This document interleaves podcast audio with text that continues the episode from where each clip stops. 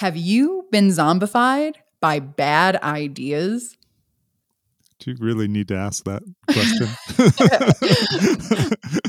Welcome to the Zombified Podcast, your source for fresh brains. I'm your host, Athena Aktipis, psychology professor at ASU and um, executive producer of Zombified Media and all of our crazy platforms, including this podcast. And I am your co host, Dave Lundberg Kenrick, creative director for the psych department at ASU. And uh, bad idea enthusiast. Oh, you love bad ideas, don't you? I think I think I've never met a bad idea uh, that I I don't like. What about you? I was going to make some quip about your relationship history, but mm, um, I love bad ideas and bad relationships. I mean, I combine them. I will like make relationship choices based on seeing shooting stars, which I'm pretty sure is not a scientifically valid point of view, right? But I do it. So I don't know. Um, I like all sorts of bad ideas. Fireworks so. too. I I hear that if you see fireworks, then that's a good sign in a relationship. I've never heard that. You just made that up. Well, I'm just like people say, like there were fireworks when we met. That's a metaphor. okay, all right. So your okay. bad idea filter. You you thought it was literal fireworks. oh. Well, this is a nice little preview of just how like wild this episode is. I feel like because we're talking about like bad ideas, we're talking about like meta bad ideas, we're talking about filters for bad ideas, we're talking about what it even means to be a bad idea. Yeah, I, I mean, and uh, I think we eventually come up with some that I'm like, oh yeah, no, that is a bad idea. So, but but there's a lot that I'm like, that sound like the yeah. So yeah. some I mean, some yeah. bad ideas are compelling, which is why we need mental immunity, which is kind of what we talk with Andy Norman, our amazing guest about. He has this book mental immunity where he breaks down a lot of like how we deal with bad ideas in terms of this sort of metaphor that our brains are functioning like an immune system. Yes, and they get hijacked. Um, and, zombified, taken yeah, over. Yes. Yeah. Um, Some bad ideas can be so bad that they can compromise our ability to filter bad ideas. That's true. So, yeah. um, so what's your favorite part of this episode? Um, I think my favorite part was uh my zombie dog. How about you, Dave? Uh, I I also really I I found that a little terrifying to be honest. You know, um, so you got really involved in the story. I know. I, I did. Well, you're laughing it off now because you've been zombified by your zombie dog. Um, I know the truth. Um, all of it you know? It's just andy's a fantastic guest and i think it was just it's so in line with what we're always talking about. Um everything from discussing what is a bad idea to um i don't know this whole idea that the tooth fairy isn't real that you guys were trying to push. Yeah the um, truth the truth fairy? the truth fairy yeah, yeah. i think uh it's a good time. So. We we learned so much um, from talking to Andy, and I think you all will really enjoy this episode. So I think it's time for us to jump in. So let's hear from this week's Fresh Brain, Andy Norman. I know it's crazy, but it seems so logical. Try to fight it, but it's something psychological with you makes me act the way I do. I'm not trying to be over analytical. Retracing time to remind myself how ugly this could be. But something else is taking over me. We started. We're here. This is awesome. so we are really, really excited to have with us today um, Andy Norman. Andy has written a book called Mental Immunity that is basically kind of like a handbook of like dezombification or like at least of your brain, right? I mean, there's so many different kinds of zombification, but uh, one of the things that we're really susceptible to is having our brains hijacked by all sorts of information that might be coming in that might not actually be in our best interest. So, Andy, welcome to Zombified. Thank you, Athena. I, I wish I'd come across the concept of de-zombification before I chose a subtitle for my book. That, that would have fit in beautifully. awesome. so, so Andy, where did your interest in this topic of mental immunity come from? Like, how did this come about that you're like, yeah, I want to write a whole book about yeah. how our brains actually have something like an immune system for dealing with information? Mm-hmm. Well, philosophers have been thinking for a long time about how bad ideas, uh, in, in, for lack of a better word, infect minds. Um, and irrationality seems to be contagious um, and so philosophers have been trying to think about how to sort of tame ir- our irrational um, impulses and the ideas that that's, that turn them loose for a very long time. Um, I've been tempted by the by the virus immune system analogy since the early 90s, and I've been kind of patiently trying to work through the idea that the mind has an immune system of its own that protects us from zombifying ideas when it's working properly. and all too often, it doesn't. well, I, I love this too because it's like, you know, you're using these analogies between, you know, the the immune system that protects us from, you know, viruses and pathogens and parasites um, to talk about our brains and ideas. And so, like, you're like a hundred percent here, like on the zombified bandwagon of like zombification is a general thing. Like we can use these frameworks to like think about, you know, things across systems in terms of zombification. Um, yeah, the fit is fantastic. I, I uh, have to confess that I had to brush up on my zombie lord before coming on today because uh, I hadn't realized uh, that zombification spread by, by virus. But apparently that is part of the whole zombie thing.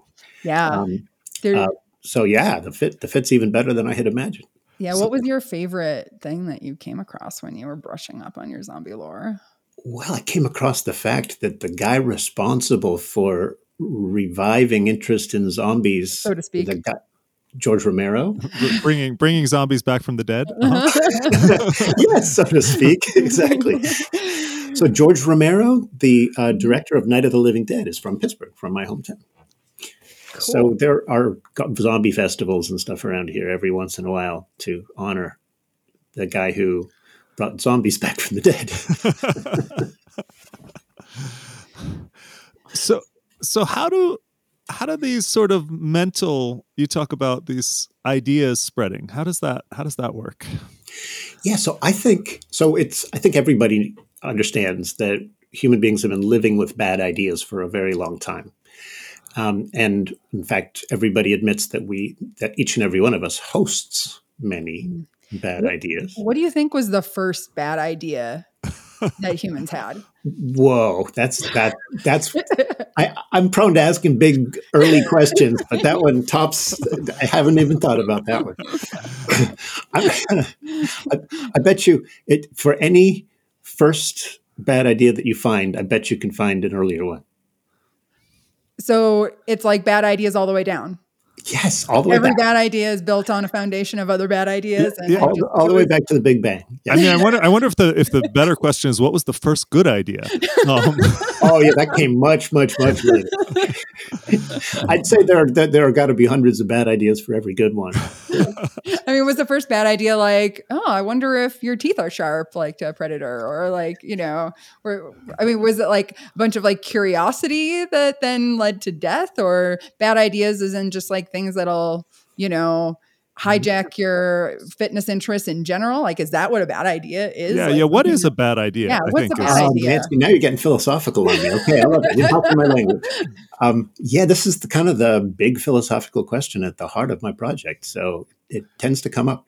Um, there are different ways to define badness when it comes to ideas, but most people agree that falsehood is a bad making quality in an idea or a piece of information. I would ar- argue that there are also ideas that are true but harmful. Um, I mean, just think think about uh, a true fact taken out of context in a way that misleads or that creates a misapprehension. I would argue that that's uh, relevantly similar, shall we say, to a falsehood. Um, false narratives, um, rigid ideologies, um, conspiracy theories. These are all, for me, examples of of bad ideas and also examples of mind parasites because I take it as one of my axioms that every bad idea is a mind parasite. Oh, or maybe every successful bad idea? Or is it is like being a bad idea like it's like a badge like to get to like being a bad idea you have to be like good in some ways kind of like um You at least have to be good at spreading. Yeah. So wait, is there like a is there a, a ecosystem of competing bad ideas? Like have you have you heard of the internet, Dave? Let me tell you. um, yes, it's called social media. okay, and so so on social media, bad ideas are competing. Is that what's happening? Well, so information competes for attention. Mhm. Uh, and so in a in any information economy or attention economy, um, certain things uh, draw attention away from other things, and so you can think of individual bundles of information as competing for mind share, if you will. Um, and the ones that do a better job of it tend to spread through cultures and infect more minds. Um, how's that as a down payment on an answer? I, I think there was yeah. another piece of that that I was queuing up. Remind me, bring me back to, to Well, uh, we were just sort of talking about how bad ideas compete, and yeah you know the maybe even how they evolve could be Oh, a follow up. and, and right, and, and why social media has become such a place for the spreading Yeah. of bad ideas. So it turns out that um, social media posts that express strong emotion, especially outrage or or that that that fearmonger that generate fear, those tend to spread more widely than more dispassionate ones. Mhm. And so there's kind of an arms race for more and more inflammatory material. In fact, the more inflammatory you can be, the better your odds of becoming a, a major social media influencer. So think about Alex Jones, right? Is he is he particularly smart? No. Is he particularly well informed? No. What what's he got that so many others don't have? He's outrageous, and he's willing to be uh, willing to go to. He, he knows no shame. when you said the word inflammatory, it made me think, right? You're talking about mental immunity and like inflammation. Like, in, is there a way in which by actually like stimulating like our systems of like, oh, that's like a bad idea or that's crazy, that it we, it gets more attention share, which then in some way confers like higher fitness to those memes, even if it's not directly mm-hmm. getting into the brain of the person who's responding, it's getting more attention to the meme, perhaps from other brains that can mm-hmm. lead it to have higher fitness overall. It's like it's like an extended phenotype manipulation. It's like manipulating someone who doesn't like the idea to like respond and get all in a huff, which then like attracts the attention of other people who might actually take up the idea. This is fascinating. So, and you're you're calling attention to the way in which inflammatory information can actually spread and inflame passions, even without like taking up residence as belief. Say, Mm-hmm. R- right? Um, Yeah. and and that's fascinating. I, I I'm not aware of any really detailed study of how that wo- works, but I'm, I'm fascinated and think it would be worth examining. right because all of this is happening in this you know complex ecosystem not just of the ideas themselves but uh, the social environment that you know we're all occupying in these online spaces and then the algorithms that are determining what we're seeing or not right so there's you know there's a lot of different systems in which the fitness of these bad ideas um, gets Yes. affected right Yeah, and I think we're learning now, uh, in part through work like of yours, like yours, Athena, that that the social media companies' algorithms um, have been selecting for inflammatory or attention. Well, actually, we know that we know this. That they're selected for their ability to keep people engaged with the social media platform. Yep. And it turns out that being, you know, level-headed is, is, does not help you in, in the battle for attention So, being so Fair-minded, nah. So is it the social media algorithms or is it our own internal attentional algorithms that are selecting for these? Well, long before the internet, I think was it Mark Twain? I think might have been somebody else who said uh, a falsehood can travel halfway around the world before the truth even gets its boots on. I think false rumors and um, think of salacious rumors. They spread rapidly through gossip networks long before the internet came along. They they had a kind of trans transmission fidelity. What's the word for here, Athena? The transmissibility, I guess, mm-hmm. that exceeds that of many humble truths. Um, so, yeah, the, the internet doesn't. None of this is brand new with the internet, but the internet sort of cranks it up to eleven. Yeah. Yeah, I'm I'm still thinking like, you know, this idea of like what is a bad idea and does it have to do with like the way that it affects the host of the idea? Or does it have to do with the way it affects the broader environment that the individual that's a wonder so so we're free to define it either way we like but i like to define it in in the latter way. So think about the idea that it's okay to swindle that idea might actually benefit its host financially because he might lead him or her to swindle but it would harm others I would call that a bad idea. Right. Um, and there are many ideas that are relevantly similar because they cause behaviors that are harmful to the to the larger good, to the common good, or to the larger to the welfare of of, of all of us, even if they might be uh, short term beneficial, say, for the host. So why are if those ideas are better for us, why aren't they as sticky? ideas like um, if, uh, if, if, good ideas, right? If I guess I, I guess I'm wondering why, what is it that makes these bad ideas like catch on, even when they're uh, assumingly on the internet competing yeah. with good keep competing with ideas that are genuinely helpful right oh that's a wonderful question I, I think i guess the way i think about it is that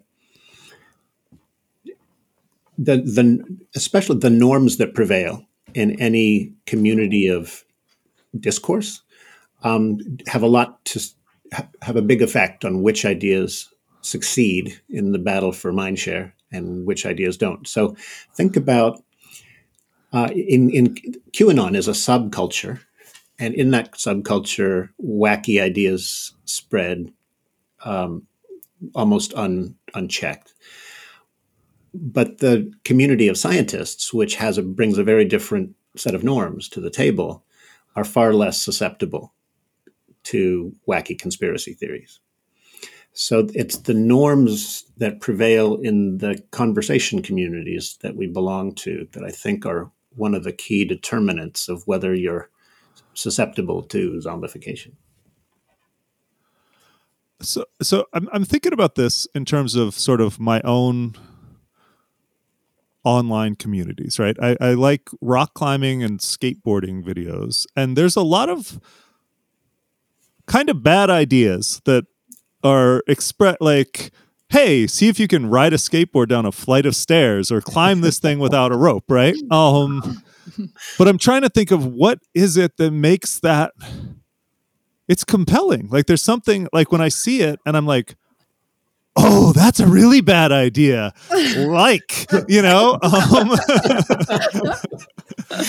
so, are you saying that you're part of the problem, Dave? Is that? Is I, that... I, mean, I may be realizing in this moment that I do. I'm thinking like, yeah, I don't know. Is this is this part of what for people who are conspiracy theorists? Are they like?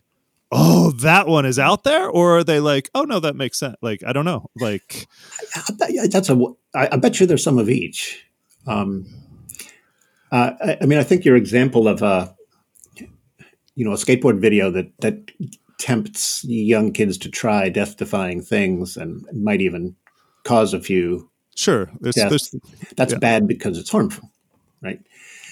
Um, I, I, mean, in other words, one of the qualities of an idea is that if it's taken up in a mind and it results in certain behaviors, if those behaviors turn out to be destructive, we can we can call the idea that triggered those behaviors bad, at least in a sense. Right. Mm-hmm. Although it also the, with those ideas, with the skateboarding ideas, they do also tap into some sort of, I think, more beneficial desires, right? Where it's like, okay, you want to look cool, you know, and you want to impress your friends, and so you want to be courageous. You want to be, yeah. Um, that that the there's an artistry involved in good skateboarding. Um, so yeah, yeah. It's a, I mean, they're very. It's a very complex mix of good and bad in these death-defying yeah skateboard videos, things. right?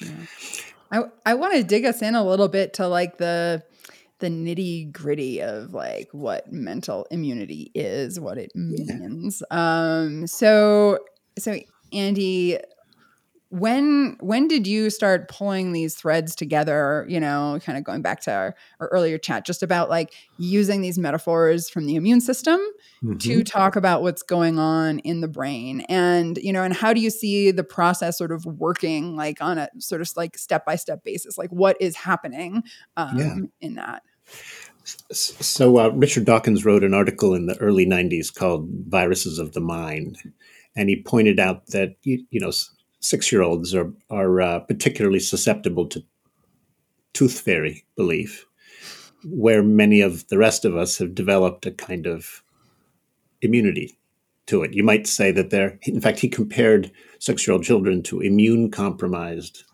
adults because they don't just don't have the antibodies to fight off you know tooth fairy belief. Um, this was just a, a passing thought that where he didn't really develop it, but it really struck me. And and I so I spent about a year, about ten years, just kind of thinking about, gee, do minds have immune systems, and if so, how do they work, and why is it that they work f- well for some but not for others, and um, how do you develop mental immunity? And how do you lose mental immunity? Can you damage a mind's immune system? I think the answer to that is yes. Mm. Um, in fact, the wrong ideas can compromise your mind's immune system. Kind of like it's kind of like HIV that way. Whoa, say more. So this is like almost a meta issue here, right? That you yeah. could take up certain ideas that might not just be bad ideas, but they might compromise your ability to detect bad ideas. Exactly. So imagine, think of the idea it's okay to accept things um, without evidence that idea can make you more susceptible to other bad ideas. Mm-hmm. And there are, I think, many other, many other. So um, I actually argue that there's this great big fat bad idea that's sitting under all of our noses and that's had a big impact on the, That's helped to compromise the immune system of our culture. And that idea is that everybody's entitled to their beliefs. Everyone's entitled to their opinions. Now, I think in a legal sense, that's true. We don't want governments running around telling us what we have to believe. But it's just not true that I have a moral right to indulge in misogynistic delusions.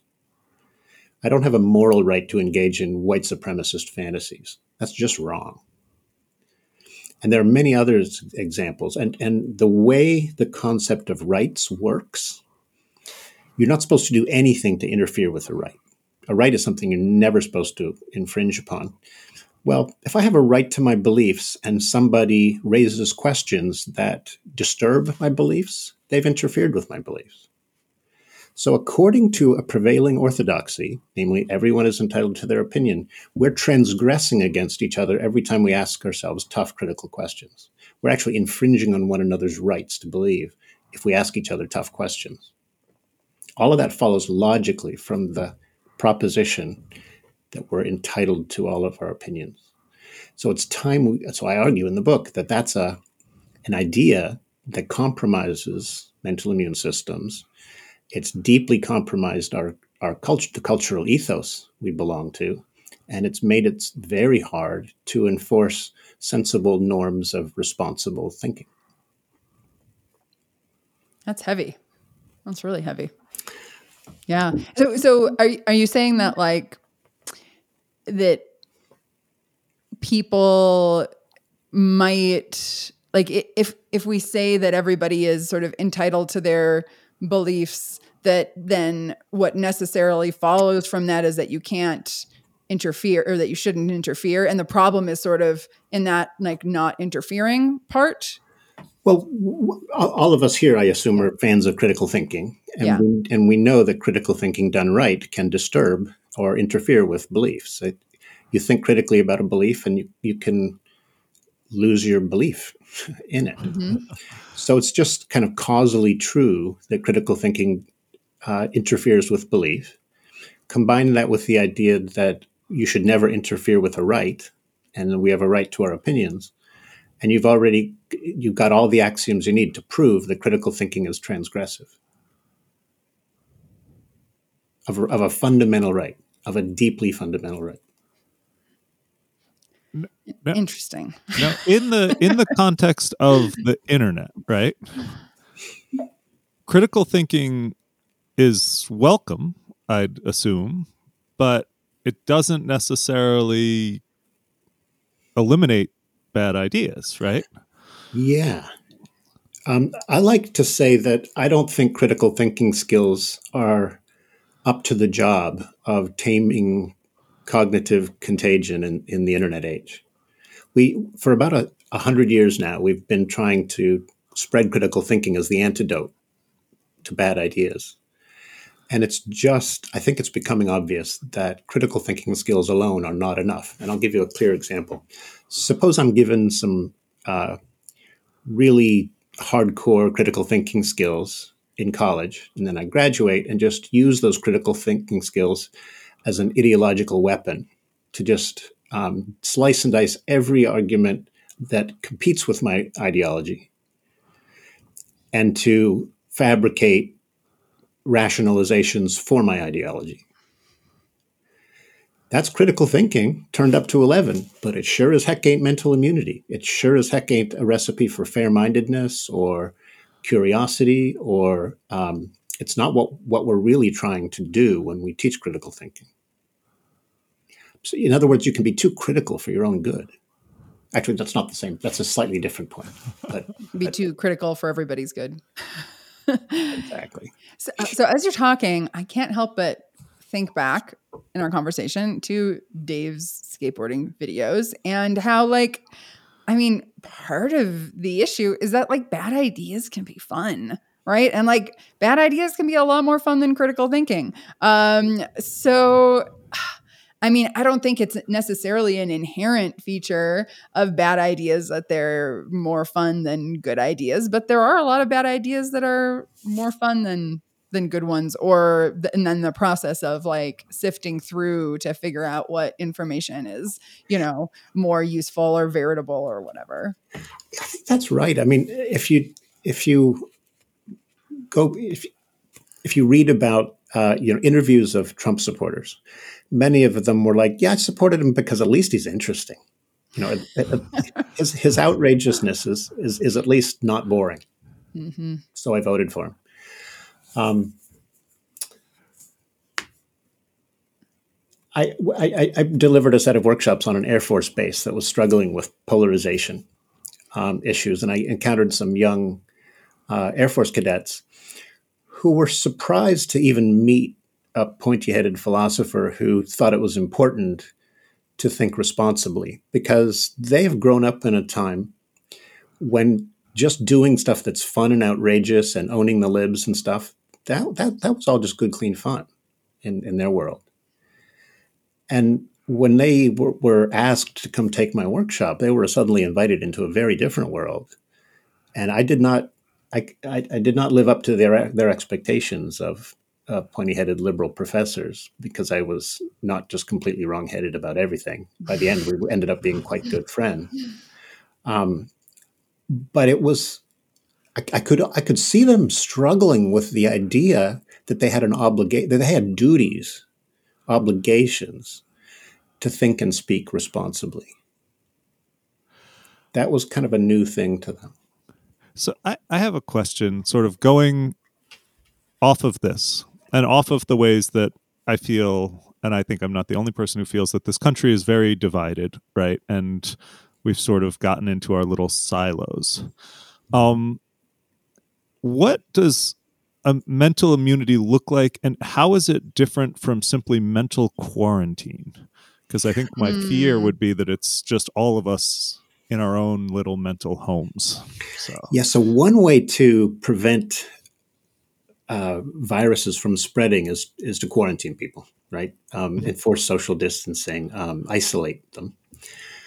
Um, in immunization, immunity is quite different because you actually go out of your way to expose people to to microdoses of the of the very Ah. thing that's that's dangerous, so that their bodies, or in, in or in this case, your mind's immune system, can learn to recognize them. So so it's not about building walls around ourselves so ideas can't get in. It's letting in ideas, uh, even bad ideas, slowly until you get used to them and you can spot them and that way we don't have to build walls around each other. okay, so are we not, are we at the time where we can ask how to do that, or do we have well, other? I, can, I, can I can I push? Yeah, yeah, 'cause- go ahead, go Okay, ahead. so I like I like fun ideas. I'm just gonna I'm just gonna put that out there. I like fun ideas, even some that aren't true, because that's what a lot of stories are. They're like Yeah. you know they're wrong they're not truthful they're something that we have spun from our imagination but they can contain within them you know a sort of landscape that allows us to do things and explore things that we otherwise couldn't do and Stories so ama- amazing that way, right? Yeah, yeah. And so, you know, stories can be great ideas. They can be very untrue, um, but they can provide ways for us to engage with each other that can be really valuable, not just as, just as individuals, but as collectives too. Yeah, and, and, and stories are really interesting, right? Because they're they they uh, appeal to us in, in in very visceral ways. Sometimes a well told story will grab your attention and keep it for a long time, and and th- there's some really interesting work that suggests that stories kind of break down your your mental resistance to new ideas and open you up to learn things sometimes more rapidly than you would if you were Mhm. kind of cagey and Yeah. and suspicious of everything. So stories, I think, have a huge role to play in, in any good culture, any culture worthy of the name. They certainly have a role well, they do play a role in spreading bad ideas. False narratives are are very, very can be very dangerous. Right.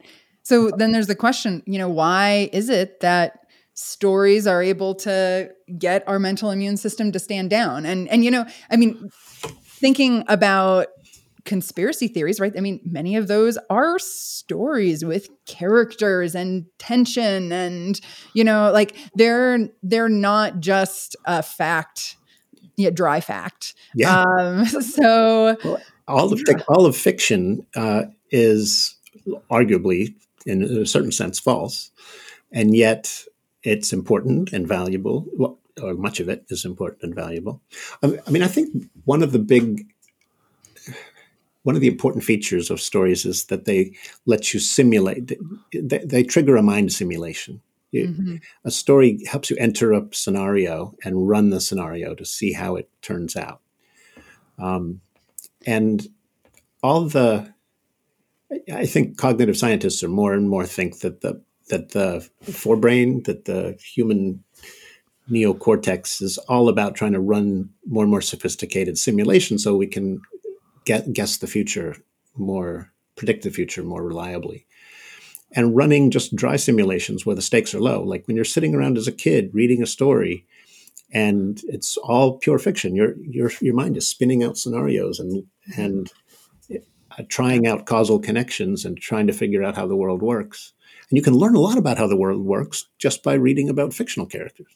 hmm Right. So you can kind of learn these broader truths even through these narrower fictions sometimes. I think so. Yeah. So- Yeah. Uh, also, you know, it it strikes me that when we talk about, you know, reading fiction or watching a, you know, show or playing a video game or something, right? There's this idea of suspension of disbelief and you- we could just as well say suspension of mental immunity, right? You let let that down maybe um, because you know if you think about it it's going to be much more cognitively taxing to you know every for everything that you're representing in your brain or everything that you're interacting with to be like tagging that oh but that's not true and that's not true and that's not true. You just say okay i'm just going to go into a different mode now and pretend that all this is true and interact with it as if it's true and then just remember later, you know, that like it's not real. yeah, that, that that's exactly right. And and and of course, sometimes suspending disbelief that way and just entering into a fictional narrative, whatever, is is transporting. Um, and and important. So last night I, I saw a, a TV show on the making of the new Avatar movie. Oh, mhm. What, and, and I got to tell you, the original movie, I know it's kind of some people loved it, some people hated it, but for me, it was genuinely transporting. I love it. I love it. I found I found the world of Avatar. Pandora was just extraordinary, and and this it looks as though Cameron has done that again. I don't know how good the story is going to be, but I, I it looks vi- visually stunning and transporting, and I, I think that's important. Um, I mean, it's clearly fiction, start to finish, but important fiction in a way. All right, so so here's a question then. Let's say you know, I tell you both a story that is, you know, not true on some level. Um like you know there's there's zombies like right now in my door right? And like i'm trying to figure out what to do. It's really just my dog but um you know there's there's zombies at my door and i'm trying to figure out what to do. And then like you guys are like oh we'll like get into this and like improv with her a little bit. And then we're both kind of like you know talking about you know zombies um at the door. And we we kind of create a Have you guys heard about this thing? I don't know if you guys have read about it about zombies that now pretend to be people's dogs. Because Oh. apparently this is a big thing. Um. Yeah, that they show up. There's a new strain of zombies. They can look exactly like your dog in order to let you in. And then once once you let them in, it's over. Be careful, be careful, Athena. They're coming for you. Oh, Dave's good at this improv thing, isn't he? yeah, this improv thing.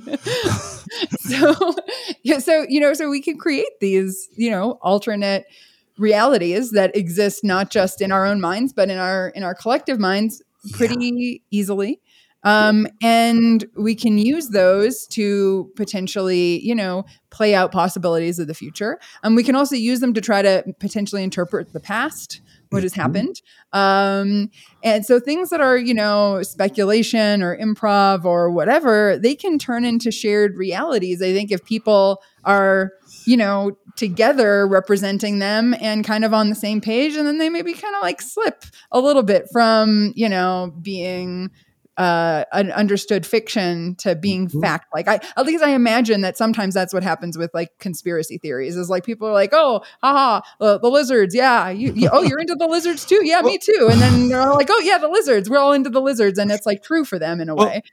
I- mean, just thinking about the zombie dogs, right? Like, there's Yeah, a thing I zombie dogs. remember, like two years ago, when people were like, "Hey, I hear there's a disease that's going to come across, and it's going to just wreck America," and I was like. Okay, right? Like I've heard this before. I've heard this with SARS. I've heard this with Ebola.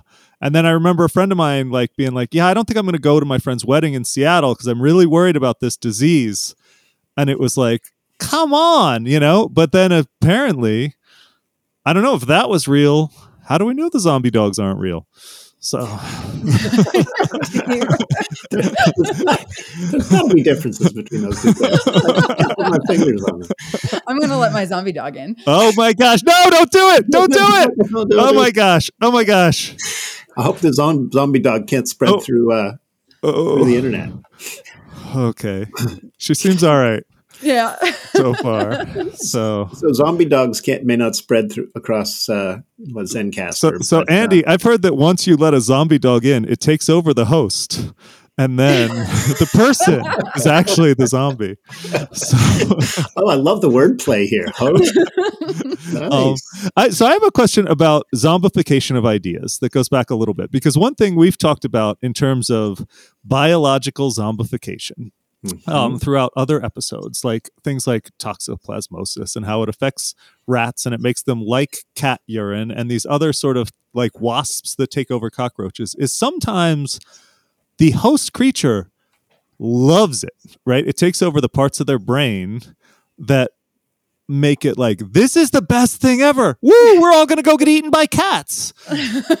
so do these ideas do something similar?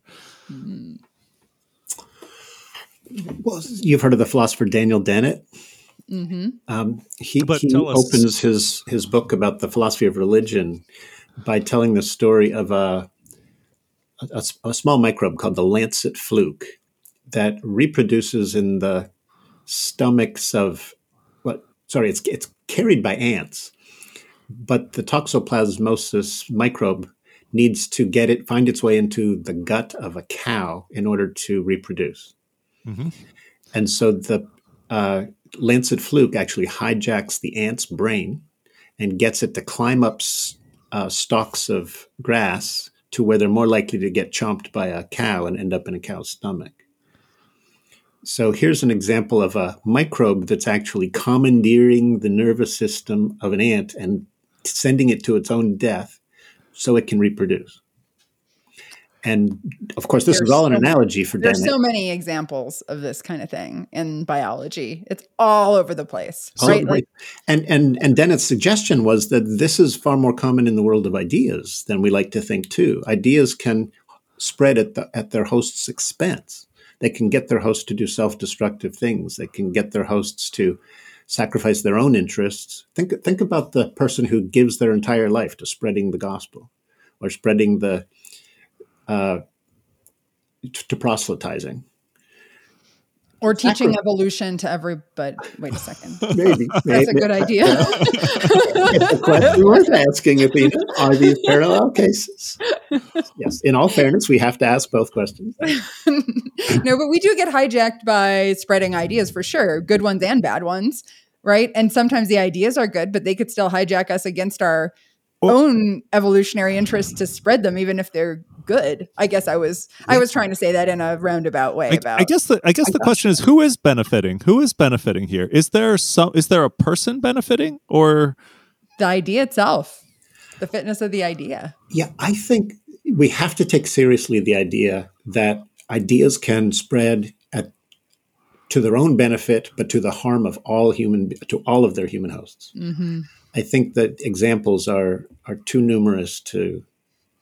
So, so uh, a, a colleague and friend of mine studied the spread of witchcraft beliefs in early modern Europe, and he analyzed very closely who was who benefited from. Now, certain people gained power by spreading accuse by, by accusing people of witchcraft, but but this almost always came back to bite them in the ass. Like they ended up getting Mm. accused themselves, right? Mm.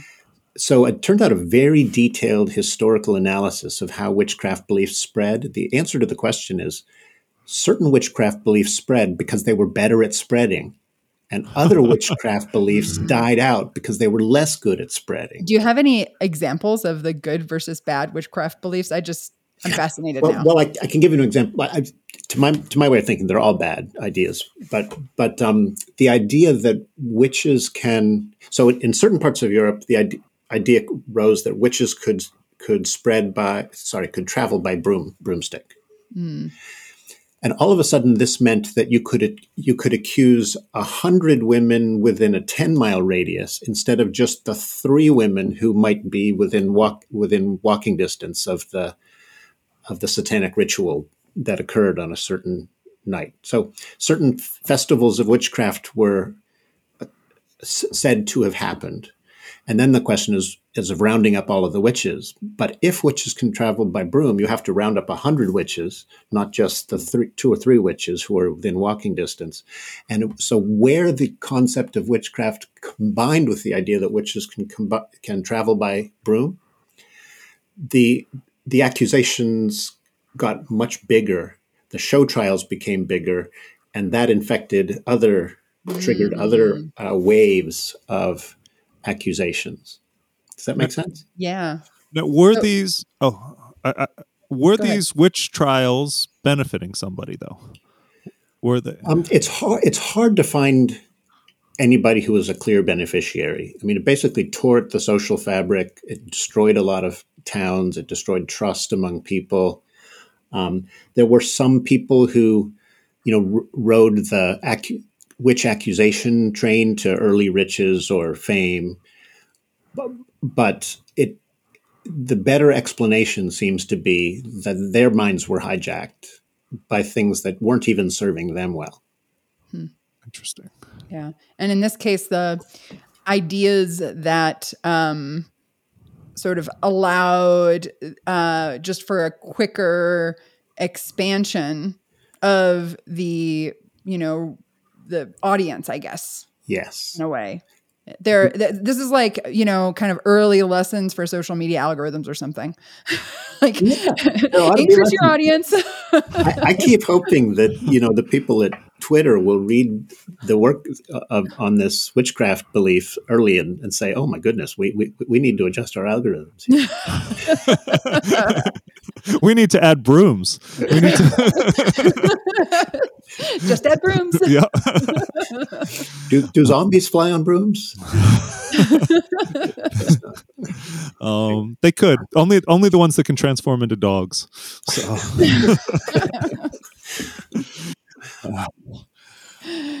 So, so just to uh, you know to bring it around to you know what do we do about these mind viruses and so on? Um, I think we can develop our immunity to to bad ideas. Now, n- none of us is perfectly immune.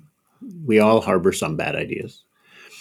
Um, but it's quite clear that some of us are better at spotting bad ideas and weeding them out than others. And and the basic skills involved, I think, can be taught. So when we understand the mind's immune system scientifically, how it works, what helps it work better, what causes its functioning to to break down or or, or to degrade, then we can start redesigning our culture so that ira- contagions of irrationality, outbreaks of unreason, don't spread as as easily.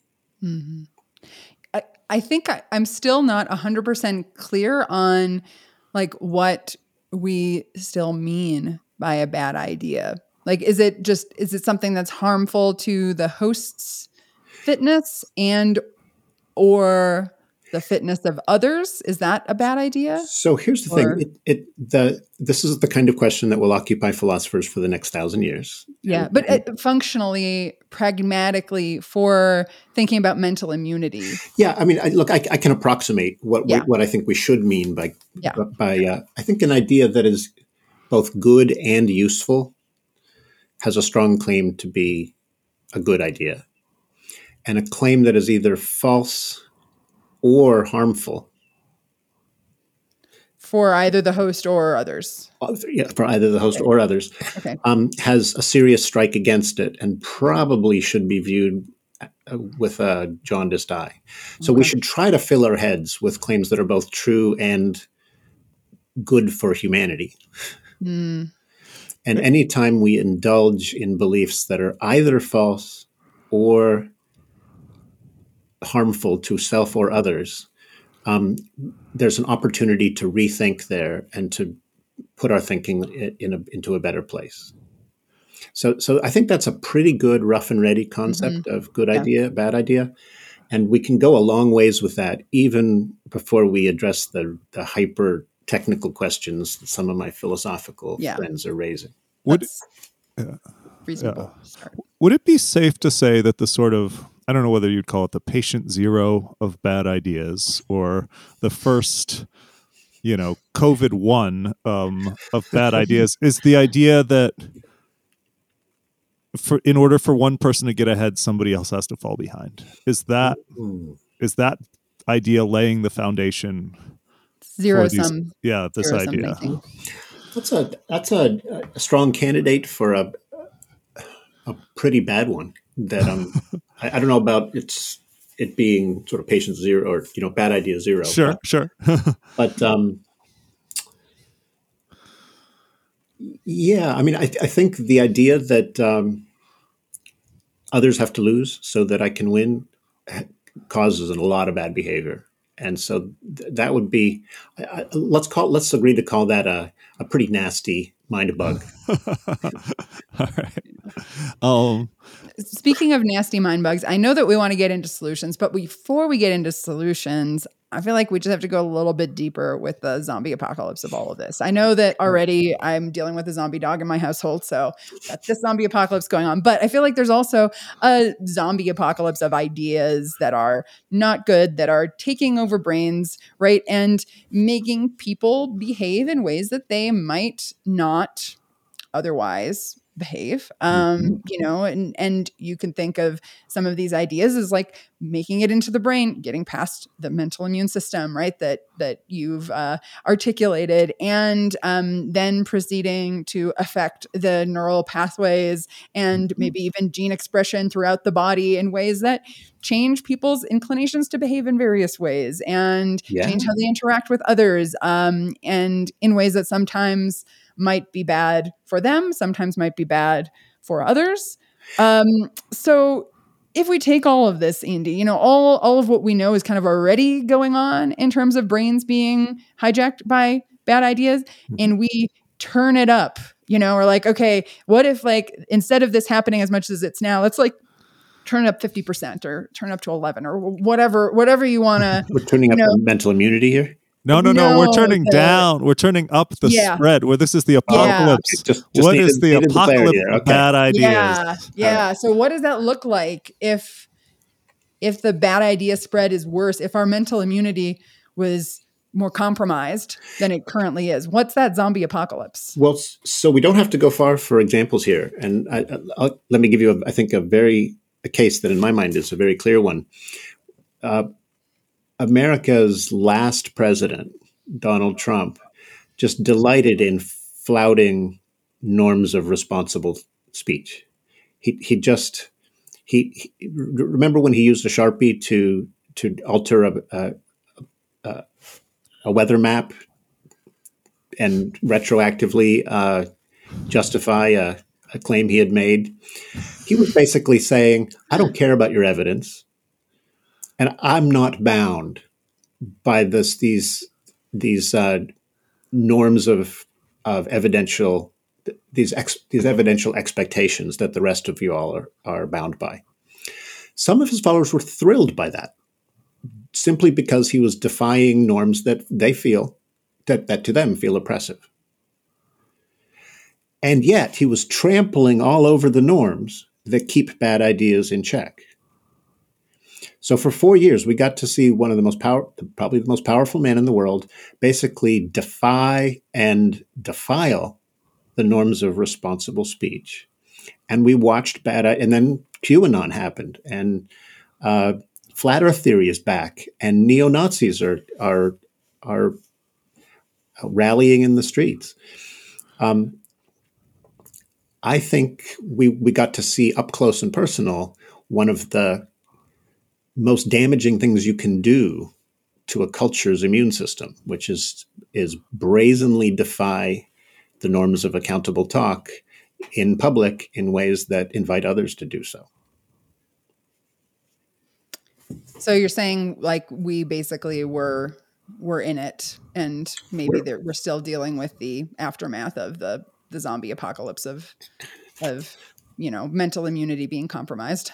Absolutely. I mean, I think this the prevalence of bad ideas and and not just bad ideas, but bad ideas that hijack minds and warp them. And, and I mean think about how many people are saying that political ideologies are tearing their families apart. The people who said, I, I can't talk to my parents anymore. I, I, I don't even want to go home for Thanksgiving because I, I can't see eye to eye with my crazy Uncle Frank who won't shut up about people trying to take his, the government trying to take his guns. But whatever it is, I mean, look, these are forces that are tearing families apart.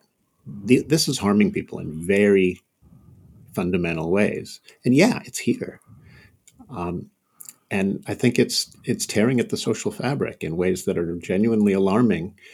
Um, and I think the zombie apocalypse is a wonderful metaphor for for what's happening because it is contagious. It is, and the internet is helping it spread.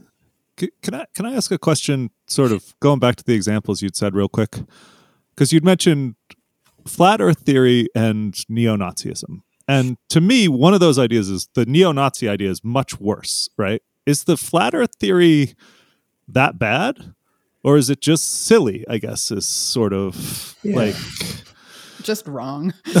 yeah, but I mean, but is it is because to me it doesn't necessarily seem wrong in a way that's harmful, right?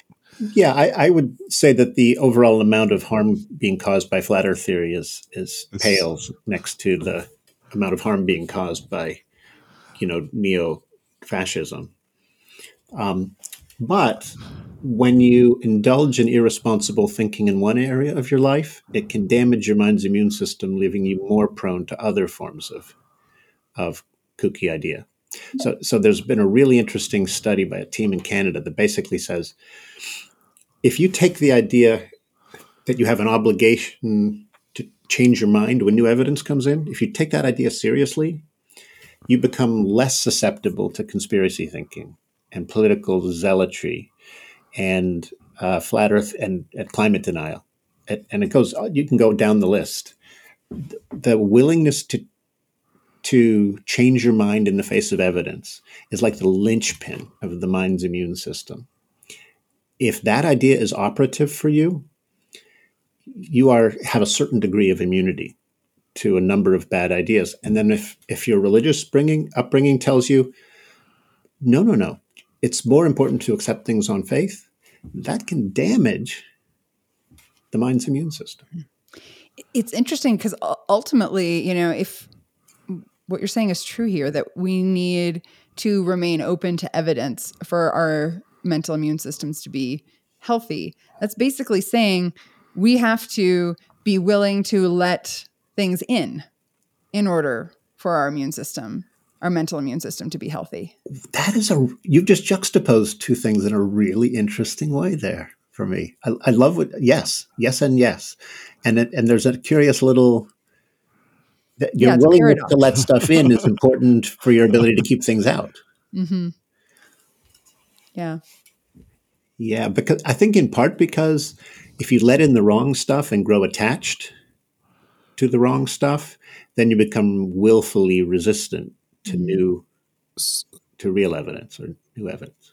So so going back just again to climate change, right? Because I accept that climate change is real essentially on faith. I accept it because somebody who I believe is an expert on climate change has told me this is real. And I don't think I would have an easy time determining that right the the flat earth one is an interesting one because i like and i like thinking about the flat earth because i can try to figure out how could i figure that out on my own? And it feels like the sort of thing that i could probably call a friend in europe and sort of say hey is it dark there? you know or things like that.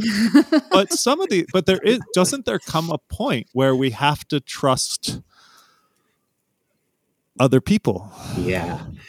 Um, w- wow wonderful question. Um, i guess so i know what you're saying when you say that to a certain extent, we have to take it on faith that climate change is real.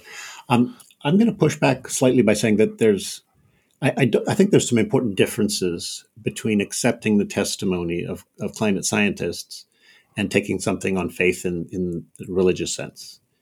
Um, mm-hmm that there are similarities and you're and you're not wrong to call attention to the similarities but there are also important differences. And and because of that i i would urge you not to use the word faith. I think you actually improved your own description of the situation when you replaced take it on faith with take it on the testimony of of others. Hmm. oh that, i suppose but but i guess what well i mean this is this would be a whole other episode possibly but i think when i think about let's say the tooth fairy, right? That comes from this idea of not just trust any information on the street, it's trust your parents, right? Trust an authority. Mm-hmm. Um and I don't know, maybe the moral of the truth for, fairy is that we shouldn't always do that, but um, the truth, the truth fairy, the truth fairy. Yes. Um, hey guys, yeah. I made that very same verbal slip on the Joe Rogan experience. Oh, really? the truth fairy? and, and, and was contacted by some of his listeners who said, You got to write that. And so I've written a children's book called The Truth Fairy. And if any of your listeners really? want to publish an awesome kids book that teaches critical thinking to eight year olds, I've got the manuscript. I just need I just need to hear from the, the ah. publisher. but but I think even awesome. I mean so I think when we think of parents and I think for a lot of people when we think of religious leaders. I grew up, you know, somewhat religious. And I think that I am looking to people who have achieved, and when I look to scientists, I'm looking to people who have achieved a certain degree of success in a certain field, whether that is academic or whether that is sort of living a life that I find admirable, right? Um, and so, uh, I guess what I'm trying to figure out is how do we how do we still do that while building mental immunity? Yeah, um, I mean, I think you're doing doing the right thing. And so, in any complex society, there's going to be division of labor, um, and in any society that's concerned to understand a lot of things, there's going to be division of cognitive labor. And so, smart people saying, you, you know, end up saying things like, "Well, my expertise is music, so I'm going to let I'm going to trust the the experts on nuclear physics to to what, what they tell me about nuclear physics." That's that's just smart, right? That, Right. that that's and and the trick here is trying to f- figure out who the genuinely reliable sources are. So if you put your trust in a reliable source, you're liable to your mind is liable to fill up with true beliefs. If you put your trust in an unreliable source, then you become then that unreliable source becomes a kind of a, a transmission vector for for un- bad ideas. Okay, that's interesting. But now, if I put my, if I look to the wrong, if I look to somebody who's an expert, because I could totally see this idea of, oh, I've got to figure out something about nuclear physics. I'll ask my music teacher because he seems real smart, right? Um, and I like how to determine. I'm not sure I even know what the question is. I'm just processing what you're saying, to be honest. Well, well, there is a phenomenon where where somebody becomes an expert in something, and they start getting so full of themselves that they fancy themselves experts on pretty much everything, and then they, you know, venture outside of their realm of. Oh, you mean being a public intellectual? Um, I've always wanted to be one of those. yeah, me too. So There- there, there are there are pitfalls on the road to public intellectualhood. Absolutely, big ones. so, so is now a time to start talking about yeah, solutions? I need to know what do we do? What how do we how do we cultivate um, that you know mental immune system? And and actually also before we get into that, there's this. Um, I, I've heard you say a few things, uh, you know, about kind of our responsibility in terms of like what we're actually thinking, Yeah. and then also what we're saying, and um, that there's like a moral dimension to this. And I I want to hear about that, just like explicitly, like what like you think we all have a moral responsibility to not think certain things and think other types of things and like I, i'm just curious about that maybe before we talk about what we should be doing because if there's a moral element to it ethical side you know then that's that's a, a cool thing to explore as well All right, so I'll start with the latter, and we'll come back to the former. Yeah. Um, yeah. So there's a chapter in my book called "The Ethics of Belief," um, and I build here on a really famous exchange between a, a brilliant Harvard psychologist who defended the ethics of of believing in God, and and an equally brilliant physicist who th- thought it was ethically wrong to believe things without evidence and their arguments played out brilliantly. And I explore those arguments and, and show that both men had a piece of the truth, that there's a larger truth here, that, um, that in order to really understand the difference between good ideas and bad ideas, we have to learn from the debate they had about over 100 years ago. But, um, but yeah, I think part of developing a strong mental immune mental immune system is involved recognizing that you have obligations, um, ethical responsibilities vis-a-vis belief. So here's a, here's a common point raised by my students when I teach this stuff. Um, why should my beliefs and my thinking be constrained by ethics when it's only my overt behavior that can impact others? So, so thoughts and beliefs don't impact others directly; they can only harm others indirectly. So, at least on the face of it, we don't really have ethical responsibilities with regard to belief. We only have ethical responsibilities with regard to external overt behavior. But I think that's wrong, as my students themselves discover for themselves, because if you entertain beliefs, you're actually sowing the seeds for different behavior down the road. Uh, if you indulge in, I don't, I don't know, self-serving beliefs, at one point in your life, you become more likely to indulge in harmful beliefs later and end up harming others. So, so the the way I read this debate, the physicist who said that we have that the, that there is an ethics of belief, and we need to learn to take it seriously in order to cultivate our minds properly. I, I think we need to bring the ethics of belief back and teach it so that everybody knows how to think responsibly. So, what do we have a ethical responsibility to believe or not believe, or is about the process of how we come to believe things? Where where does the ethical and moral piece come in? Um, well, I, I mean, I guess I see ethics as is shot through everything. So it, it's not that it comes in; it's that it's already there, and it, mm. it it's kind of already everywhere. Um, I mean, no matter what we think or no matter what we say, we we could be thinking or saying or doing something different that might have a, a better impact on others, and that makes every decision a moral decision. There, there are uh, there are ethical dimensions to every decision we make, and we can either tune into those considerations and take them into account. I think, I think that's what the most ethical people do, or we can tune them out, and that's often not a good thing.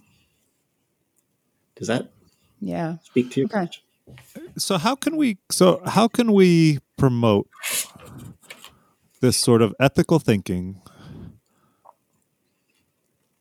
on a global level, not just in college campuses, but just around the whole, you know what I mean, for everybody? I I, I have been asking myself this question for a long, long time. Um, I think people who live in university environments get to enjoy. A, a, there's a there's a marvelously invigorating and mind protecting thing that happens when you belong to an, a community of people who are really curious and who like to test each other's ideas. I mean, it, it everything becomes more interesting. Um, you become you, you bump elbows with physicists who can tell you how, how, how fundamental particles work, and you bump into mu- music teachers who can tell you how harmony works. Um, and so it's, I think we should build a world where everybody gets to live in something like a university community, where learning all the time out of passionate love of learning is just what everybody does. That would be a world where cognitive contagion is much less common. Um, or when it happens, it's a good kind. There we go. right? Because yeah, learning is, I mean, teaching, right? It's like you're trying quite, to transmit. You're quite right, Athena. That's right. Yeah. So by contagion, I mean of the bad kind. Yeah. Um, yeah. And uh, yeah, what we want to do is we want to make, we want to create cultures where good ideas spread rapidly and bad ideas have a hard time, you know, getting mind share, any mind share at all. Mm-hmm. And the more open and tolerant and and the more critical thinking is normalized, the, the faster we'll get there. Makes sense. What, what are some practical things that we can do in yeah. our day to day lives to increase our mental immunity to support that mental immune system to cultivate the like you know mental analog of a good microbiome right? Like you, want the, you want the ideas in there that are going to help you process everything else not uh, interfere. Yeah well here two here two of my favorites. I, I can i could go on about this for a long time but here's a couple. So it turns out doubts are the antibodies of the mind. And especially the little quiet qualms you might have about something. So somebody comes along and, and floats an idea, and you have some qualms about it, but you brush them aside. And then the idea turns out to be a really bad one, but you've invested in it, and now you've paid a price. Turns out if you'd listened to that those qualms more carefully and kind of let them speak to you, qualms are trying to tell you something about the idea that they're or the action under consideration and a lot of times they'll reveal a dark side to the thing that you have qualms about. But you have to learn to listen to that little voice in your head that says, you know, something something's not quite right here. So I think one of the best things you can do is learn to listen to your doubts. Mm. The other thing that's really important to do, I think, is is to treat the challenges of others not as threats, but as learning opportunities. So it turns out that when we perceive other people's questions as threats, we tend to get defensive and the conversations go downhill, and we tend not to learn from them. That's actually an autoimmune disorder. That's an utterly, completely, perfectly analogous to autoimmune to autoimmunity. Um, but if you learn not to overreact to challenging information, or even to ideas that challenge some of your core beliefs, if you learn to say, "Oh, that's interesting. Let me fight down the sense of panic and give you the time of day and hear you out and listen to your objection. Maybe I can learn from it.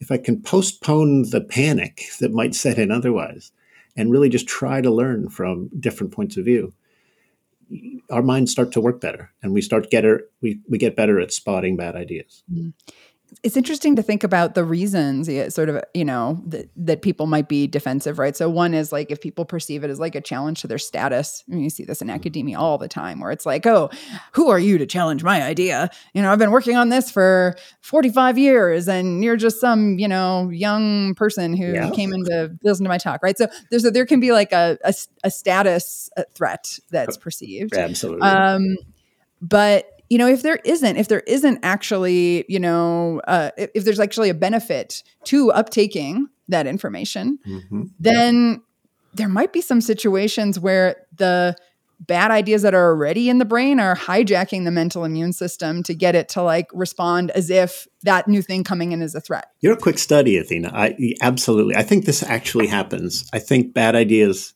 that settle in as kind of cherished ideologies then recruit the mind's immune system to do battle with good information that might disturb disturb them. Yeah, and any any ideas right that are good at doing that are going to be more likely to persist in brains and more likely, you know, to have more transmission opportunities as a result. I think we can we can now make zombification a real science. I think we have all of the things we need now to say the science of zombification has finally arrived. well, I think that's maybe a great place for us to to end this delightful conversation. Um, Andy, thank you so much for sharing your brains with us. I have to say that uh, you know there was there's no need to put you know take my mental immunity down to listen to what you have to say, and I'm glad that I didn't because um, really great brain sharing happening today. So well, thank you. thank you. It's been a real pleasure for me. Uh, uh, both of you, Dave. Dave, it's it's nice yeah. to meet you as well. Wonderful. So thank you. Yeah, let's do this again sometime. Yeah. Sounds great. Thank you. And if the whole world says that we're cool,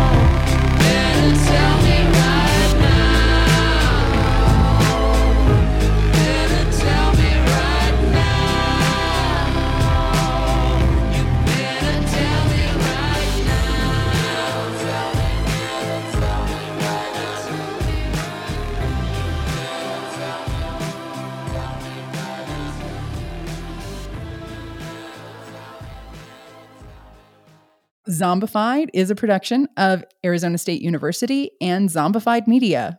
And we would like to thank everyone who made this episode possible, including the Department of Psychology at Arizona State University, The Interdisciplinary Cooperation Initiative and the President's Office at ASU the Lincoln Center for Applied Ethics, of Bad Ideas and Good Ideas.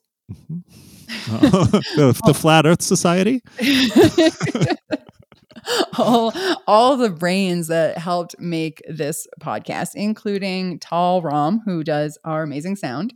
hmm or so he'd have us believe, and Neil Smith, who does our illustrations, Lemmy, the creator of our song Psychological.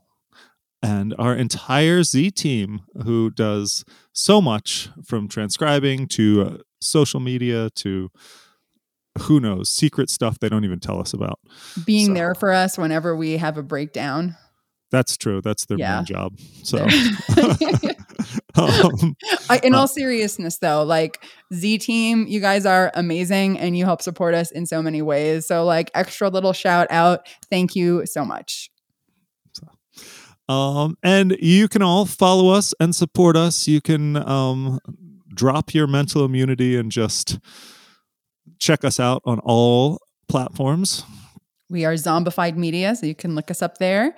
Um, zombifiedmedia.org, right? Um, well, so uh, Zombified Media is our handle um, on our platforms. And then uh, at zombifiedmedia.org, you can see all the other things that we're doing, including um, Channel Z and uh, learn about our, you know, zombie apocalypse medicine meeting if you want to learn more about that. So you can like link out to all of the things. And then if you just want to go and see like all the cool podcast covers, you can go to zombified.org and like browse you know, all of the cool illustrations that Neil has made of all of our guests over the years and then link directly to the episodes there. So, um, yeah, so zombified.org is where you go for everything podcast related. All right. And uh, if you want to support us on Patreon, because uh, we still we have a Patreon, We do. We have a and, so, Patreon. and we have a patron, right? So thank you to our patron. so, And so we're um, educational, no ads, and so uh, please think about supporting us. Um, as little as one dollar a month on Patreon will help us keep making these awesome episodes. Um, and also, don't forget to buy. buy our our merch. yes. Our you know, our hats have a special uh, coating that helps protect your brain from bad ideas. They do, yes. Yes. so buy those hats, um, buy those stickers. That if you put those stickers on your computer, they'll actually protect your computer from viruses. hmm Uh, And if you wear our t-shirts, you'll I don't know. You'll live forever. Yeah. So they're really not? we have the best merch. They're really good. Yeah. so uh, all right. well, thank you all for listening to Zombified, your source for fresh brains. I know it's crazy, but it seems so logical. I can't deny that there is something supernatural with you. Makes me act the way I do.